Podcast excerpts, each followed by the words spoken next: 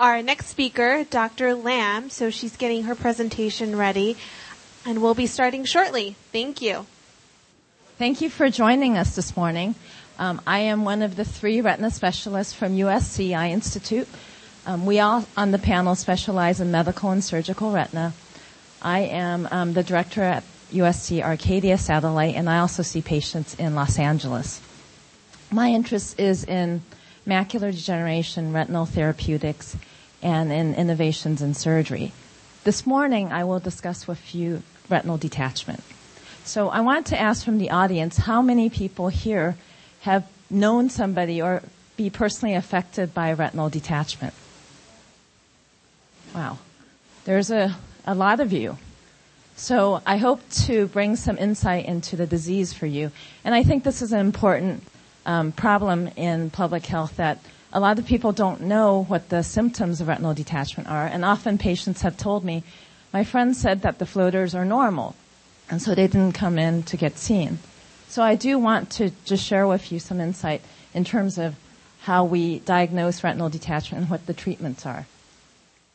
So I have no um, disclosures relevant to the presentation. So what is a retinal detachment? Well, it is an emergency situation when a thin tissue layer, which is the retina, pulls away from its normal position in the eye. It separates the retinal cells from the layer of blood vessels that provide oxygen and nourishment.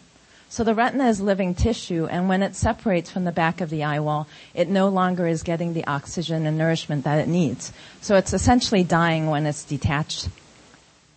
So the longer the retina is detached, the greater risk of permanent vision loss in the affected eye. So that's why we consider it a true ocular emergency. So if you look here, this is a picture of the retina. Um, this is the macula right here, and this is a picture of the peripheral retina. And if you can see here, there's arrows pointing to an area to the right where the retina is detached. So this whole area, the retina is no longer attached to the back of the eye wall, and we want to fix this as soon as possible. So why is a retinal detachment important? A retinal detachment is an emergency that can result in permanent vision loss. So we try and bring patients in right away to fix the retinal detachment surgically.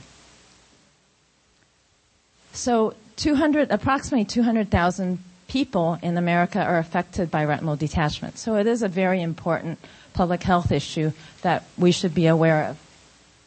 The lifetime risk in the normal person is about 1 in 300. However, so for someone who's very nearsighted, where the eye is longer from front to back, that's what we call severe myopia. Um, the lifetime risk is much higher. It's one out of 20. So that's quite frequent in patients who are, have a long eye. And two thirds of the cases are, are in patients who have a long eye or what we consider high myopes. So what are the warning signs of retinal detachment? So sudden appearance of floaters, flashes, reduced vision. You can have any combination of these three and it is a painless loss of vision. So it's really important that you understand it's painless and you often get nonspecific symptoms. Some people just say that they see one or two new floaters and they actually have a retinal detachment. So what are floaters? These are little specks. Often patients tell me that they have these new cobwebs or bugs floating in their visual field. So it might not be very distinct, but essentially you can see in this illustration that when this patient's looking out, they see kind of like little gray clouds or a lot of people tell me there's like a veil or cobwebs floating around. So if you see this, this often indicates that the gel inside the eye called the vitreous is liquefying and that is a reason to come in and see your ophthalmologist. Um, we as retina specialists actually examine the peripheral retina by indenting the eye to check to see if you have a retinal tear, which I'll go into in just a second. So floaters are one of the cardinal symptoms of a possible retinal tear or detachment. So flashes are flashes of light in one or both eyes. Often patients tell me they're like 4th of July sparklers, but it doesn't necessarily have to be that prominent. Some people don't have any flashes of light when they have a retinal tear or detachment. So can you have a retinal detachment without having floaters or flashes? Yes, some people report only some blurred vision. You can have reduced side or peripheral vision, as I illustrate here in this picture. That you can lose part of your vision without having even retinal, um, any new floaters or flashes. So if you see a curtain-like shadow over your vision, you should come in and see your ophthalmologist. So when should you see a doctor? As I mentioned, new floaters, flashes, or changes in vision. You have increased risk if you're over age 50, if you had a previous retinal detachment in the fellow eye, if you have a family history of detached retina, if you're nearsighted, and if you've had previous eye surgery such as cataract surgery, previous eye injury, or previous eye disease or inflammation. So what are the causes of a retinal detachment? The most common cause is what's called vitreous degeneration. That's the gel inside the eye, which is called the vitreous. And when we're born, the vitreous, if you think about it, it, it is more like jello when we're born in terms of being more viscous. And as we get older, the vitreous liquefies. And as the vitreous liquefies, it can pull on the peripheral retina. The gel inside the eye undergoes liquefaction with age and pulls on the peripheral retina. Pulling on the peripheral retina can cause a retinal tear or break. An untreated retinal tear or break results in fluid to pass underneath the retina, detaching the retina. So in this schematic, so this is in a younger eye where the vitreous is well formed. And as we under, as we get older, the vitreous starts to liquefy and it can basically detach or separate from the peripheral retina. And in this schematic, you can see that the vitreous is actually separating from this part of the retina and actually tore the retina here. So at this point, uh, we we would like to see our patients because we could actually treat the condition right now to prevent the fluid from underneath going underneath um, the retina. So at this point, now you have a retinal tear, and the vitreous fluid is going underneath the retina, causing a retinal detachment. So at this point, the retina can be fixed, but it would have to go through surgery. And if it's just torn, you can actually come into the office and we could treat it with laser without you needing to go to the operating room to have surgery.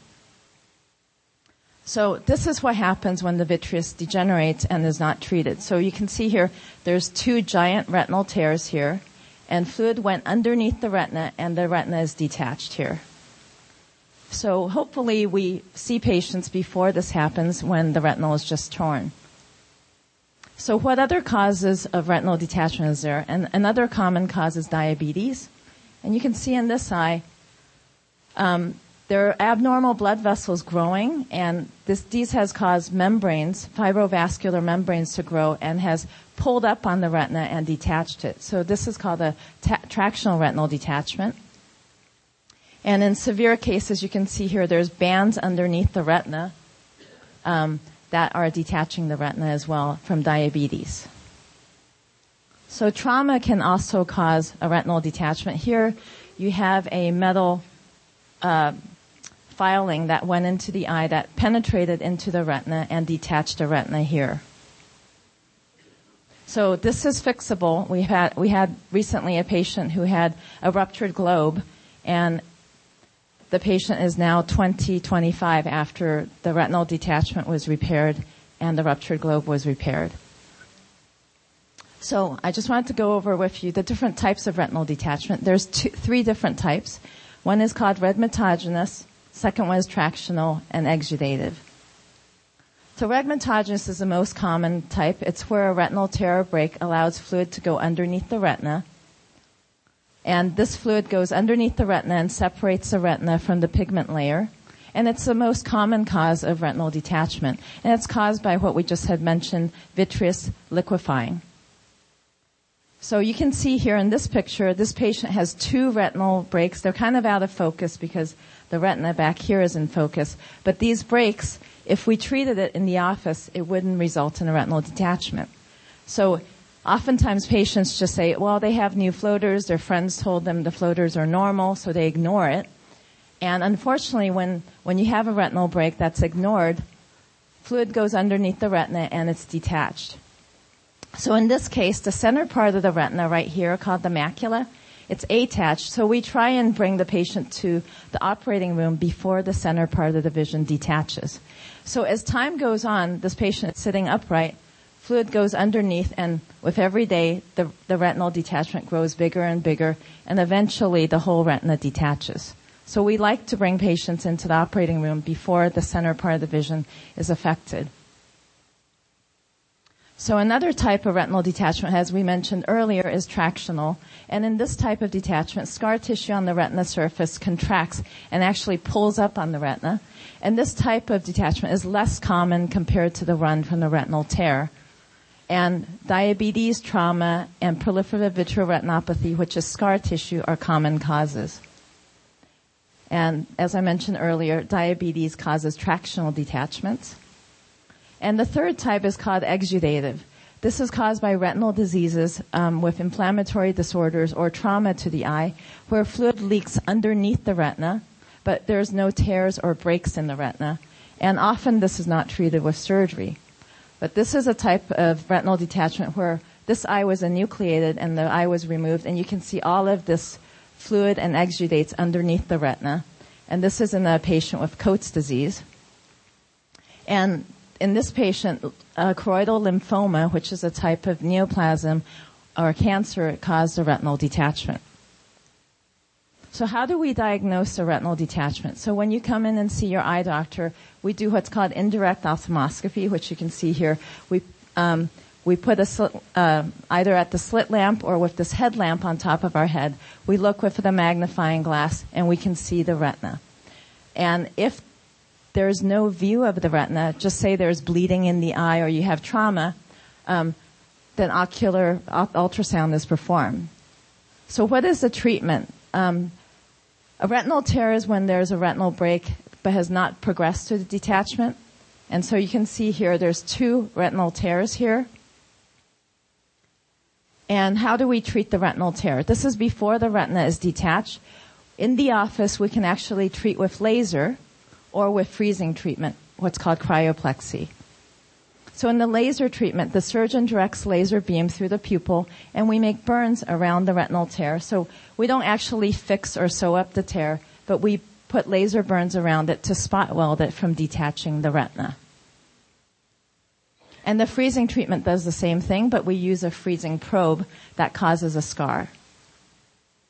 So what's the treatment for retinal detachment? There's four different treatments. Uh, vitrectomy, scleral buckle, and pneumatic retinopexy, or a combination of the two. The most common type of sur- surgery that's performed is called the vitrectomy, where we remove the gel and we put air, gas, or silicone oil into the cavity to keep the retina attached. Eventually, the air or gas will dissipate and the space will be filled with fluid. And if oil was removed, the silicone oil, it can be removed later. So here in the vitrectomy, you can see that the gas bubble is placed there and it's keeping the retinal tear um, opposed to the back of the eye and the retina as the as the scar tissue is sorry the laser scars are healing um, after surgery. And you can see here in this picture, this is the gas bubble in the eye. So the gas is keeping the retina attached after surgery. Another type of treatment is called a scleral buckle. That's where we put a silicone band um, around the eye. Imagine you have a, a tire made up of silicone and you put it around the eyeball. And this supports the peripheral retina by indenting the eye wall and relieving the retinal traction here. So this is what it looks like before surgery and after surgery. This band is kept on the eye for the life of the patient. So we usually don't remove the scleral buckle unless there's infection or ex- extruding. Another type of treatment that we use is called pneumatic retinopexy. This one is done in the office usually, where, and it's only used in limited cases where the retinal tear often is usually in the superior part of the retina and we inject the bubble into the eye and we combine it with laser or freezing treatment. So what's the prognosis of a retinal detachment? Most eyes, over 90%, are reattached after one surgery. It's an outpatient surgery. You don't have to stay in the hospital. And it may take several months for the vision to improve. It may require a second surgery, such as a cataract surgery, for example, because vitrectomy surgeries often, when we put in a gas bubble, it often produces a cataract. Some eyes never regain all the vision back. So in summary, a retinal detachment is a medical emergency. Timing is essential. The symptoms include floaters, flashes, and decreased vision. There's different types of retinal detachment. One where there's a retinal hole called retinogenous, tractional, and exudative. The common causes include the gel liquefying and diabetes, and the success rate is over 90%.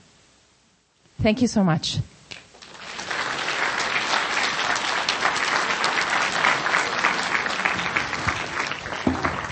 Thank you, Dr. Lamb, and thank you to all the doctors who spoke today on our various topics.